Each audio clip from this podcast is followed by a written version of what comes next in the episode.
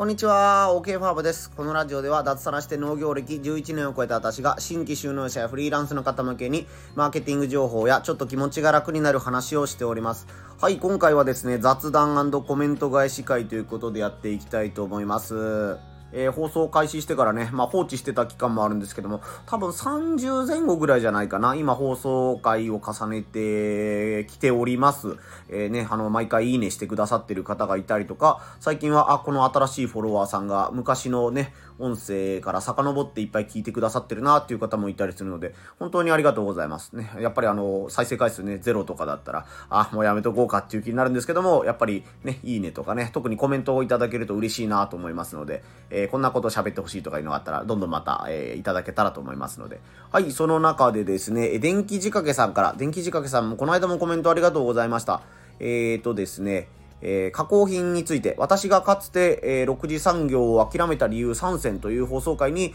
えー、電気仕掛けさんからコメントをいただいております。ありがとうございます。まあ、そもそもね、この放送回は、電気仕掛けさんがごぼう茶を作るのってコストがかかるんですか？というふうに、えー、その前のね、放送でコメントをくださったのがきっかけでこの放送をすることになったので、えー、自分自身もね、あの、振り返りをするというか、あ、ごぼう茶やってたな、みたいな、えことを深掘りすることができたので、いい放送になったと思います。えー、あ、アイディアというかね、コメントありがとうございました。今回のコメントが、えー、ごぼう茶のこと、早速の放送をありがとうございました。自家製外注のメリット、デメリットなどがよくわかりました。原材料の単品加工、複数加工でも色々と制限や決まりがあるのも知れました。バリバリごぼう、メラメラごぼう、最近はマックスバリューなどスーパーに置いてあるので嬉しいです。家族でも取り合いになるので まとめ買いしてます。これからも放送楽しみにしてますというありがたいコメントメントですね。えー、本当にありがとうございます。えー、電気仕掛けさんはね、あの、ラジオ、共通のね、好きなラジオ番組があるから繋がってくださってる方だと思うんですけども、えー、こうして、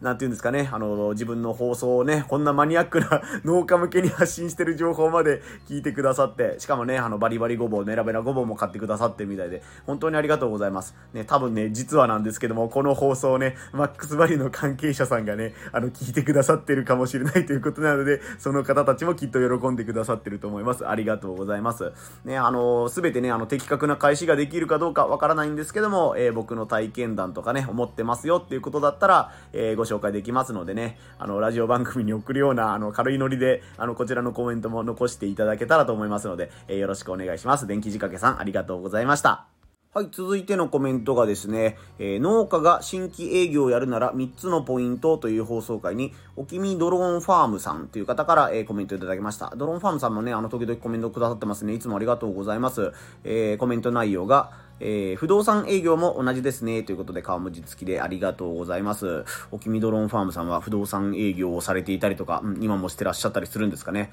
まあ、あの、僕が放送回で紹介したのは、まあ、あの、自分で販路拡大するためには、お店を自分でリストアップして、えー、お店アプローチする用のね、台本みたいな、テンプレみたいなものを作っておいて、えー、ね、あの、訪問するといいよっていうのと、まあ、なんだかんだで対面で訪問するのが今は強いよねっていう感じで、まあ、コロナでね、行けれない時期とかね、あの、お店とかいろいろあったと思うんですけども、野菜に限っては、やっぱり直接見てもらって、手に取ってもらってね、あの、味とか、ね、香りとか、そういうのを確かめてもらえたりするので、直接営業するのが、やっぱりね、あの、メールとか SNS よりも強いですよね、というお話をさせてもらった回ですね。不動産営業はね、あの、僕はやったことはないので、まあ、知り合いがね、仲のいい知り合いが不動産関係に勤めているのが YouTuber でいたりとか、ね、人生の師匠が不動産系のお仕事をしていたみたいなことがあるので、まあ、宅建がどうのとかね、なんかいろいろそういう、あの、キーワードだけは知ってるんですけども、実際にね、やっぱり1000万万円、2000万円を超えるものを売るとかいうね、買うとかいうやりとりの営業も、まあ同じなんですかね。なんか、売るものは違えど、やっぱりやることは同じみたいな、地道なことが大事とか、そういうことなんですかね。なんかやっぱり、あの、僕はまだ家を買ったことがないので、そういうガチの接客は受けたことがないんですけど、そういうところもね、野菜、100円の野菜を売るのと、1000万、2000万の家を売るのの、具体的な違いは何なのかとかがね、こう、マーケティング目線で見ると気になるるところですね。まあ今後も僕もあの、あ、こういうことだったのか、みたいな、わかることがあったりとか、共感できるところがあったら、ぜひまたね、コメントを寄せていただけたらと思います。おきみドローンファームさん、ありがとうございました。ちょうど今ね、音声が5分ぐらいなので、まあ、ついでに雑談というか、あの、以前ね、放送でも紹介したんですけども、あの、消費 MP をなるべく減らしましょうっていう放送会があるんですけども、まあ、習慣っていうのはやっぱり慣れてきたら、こう、どういうんですかね、あの、自分の行動のカロリーというか、なんて言うんだろう、あの、ロールプレイングゲームで言ったら、あの、メラとかメラミとかメラゾーマとか打つ呪文の、えー、ね、マジックポイントを消費するのが少なくなってくるよ。慣れれば慣れるほどね、あの、1とか2で、今まで10かかってたマジックポイント消費が1とか2で済むようになるよ、みたいな、えー、放送回があるんですけども、音声配信に関してはね、あ、なんか消費 MP 減ってきてるなという自覚がありまして、まあ、なんて言うんですかね、あの、久々に音声配信やろうかと思ってやった時は、えっ、ー、と、どのアプリを起動するんだったっけっていうから、ところから始まって、ね、あのなんかやっぱり噛んでしまったりとか、まあ、時々取り直しというかね、一時停止して、え次は何を読むんだっけとかいう確認はしてるんですけど、それを言ったことをね、あの、いちいち手間取ったり、次何するんだっけっていうことを考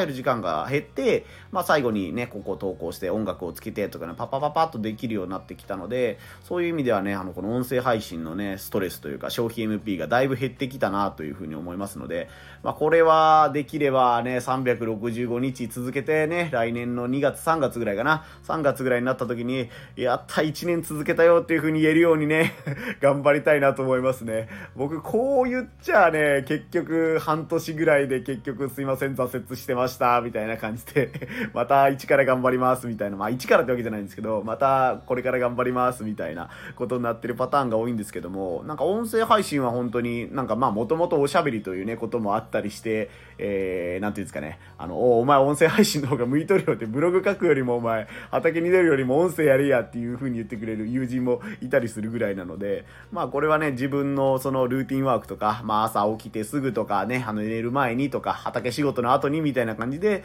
まああの、これからも細々とですけどね、あの続けていこうと思いますので、またお気軽にね、コメントを寄せくださいというのとね、あの、本当にね、あの、聞き終わった後にいいねボタン押してくださってる方がかなりいらっしゃるんですけども、ほんと小さないいねがね、すごい自分の中では励みになってますので、あの、これね、あの、いいねが溜まっていくと、あなたの累計いいねはなんぼですみたいな感じで、おめでとうございますみたいなのがね、節目のところで、えー、アプリの方が僕を応援してくれたりみたいなね、システムもあるので、えー、ぜひね、この放送面白いねとか、頑張れよとか思った方は、ぜひ、あの、アプリを終了する前に、あの、横っちょにハートマークのボタンがね、左下だったかな、の方にあると思うので、それを押してから、えー、ぜひ、えー、違う放送に行ってもらったらなと思いますので、今後とも応援よろしくお願いいたします。はい、今日は広島県はまだ少し、昨日も雨だったんですけど、今日も雨が降ってるっていう感じですね。もう少しで連休突入になるので、いろいろとね、あのー、木金と忙しい方がいるんじゃないかなと思うんですけども、まあ、体調等にお気をつけて頑張りましょう。はい、最後までお聴きいただきありがとうございました。以上、OK ファームでした。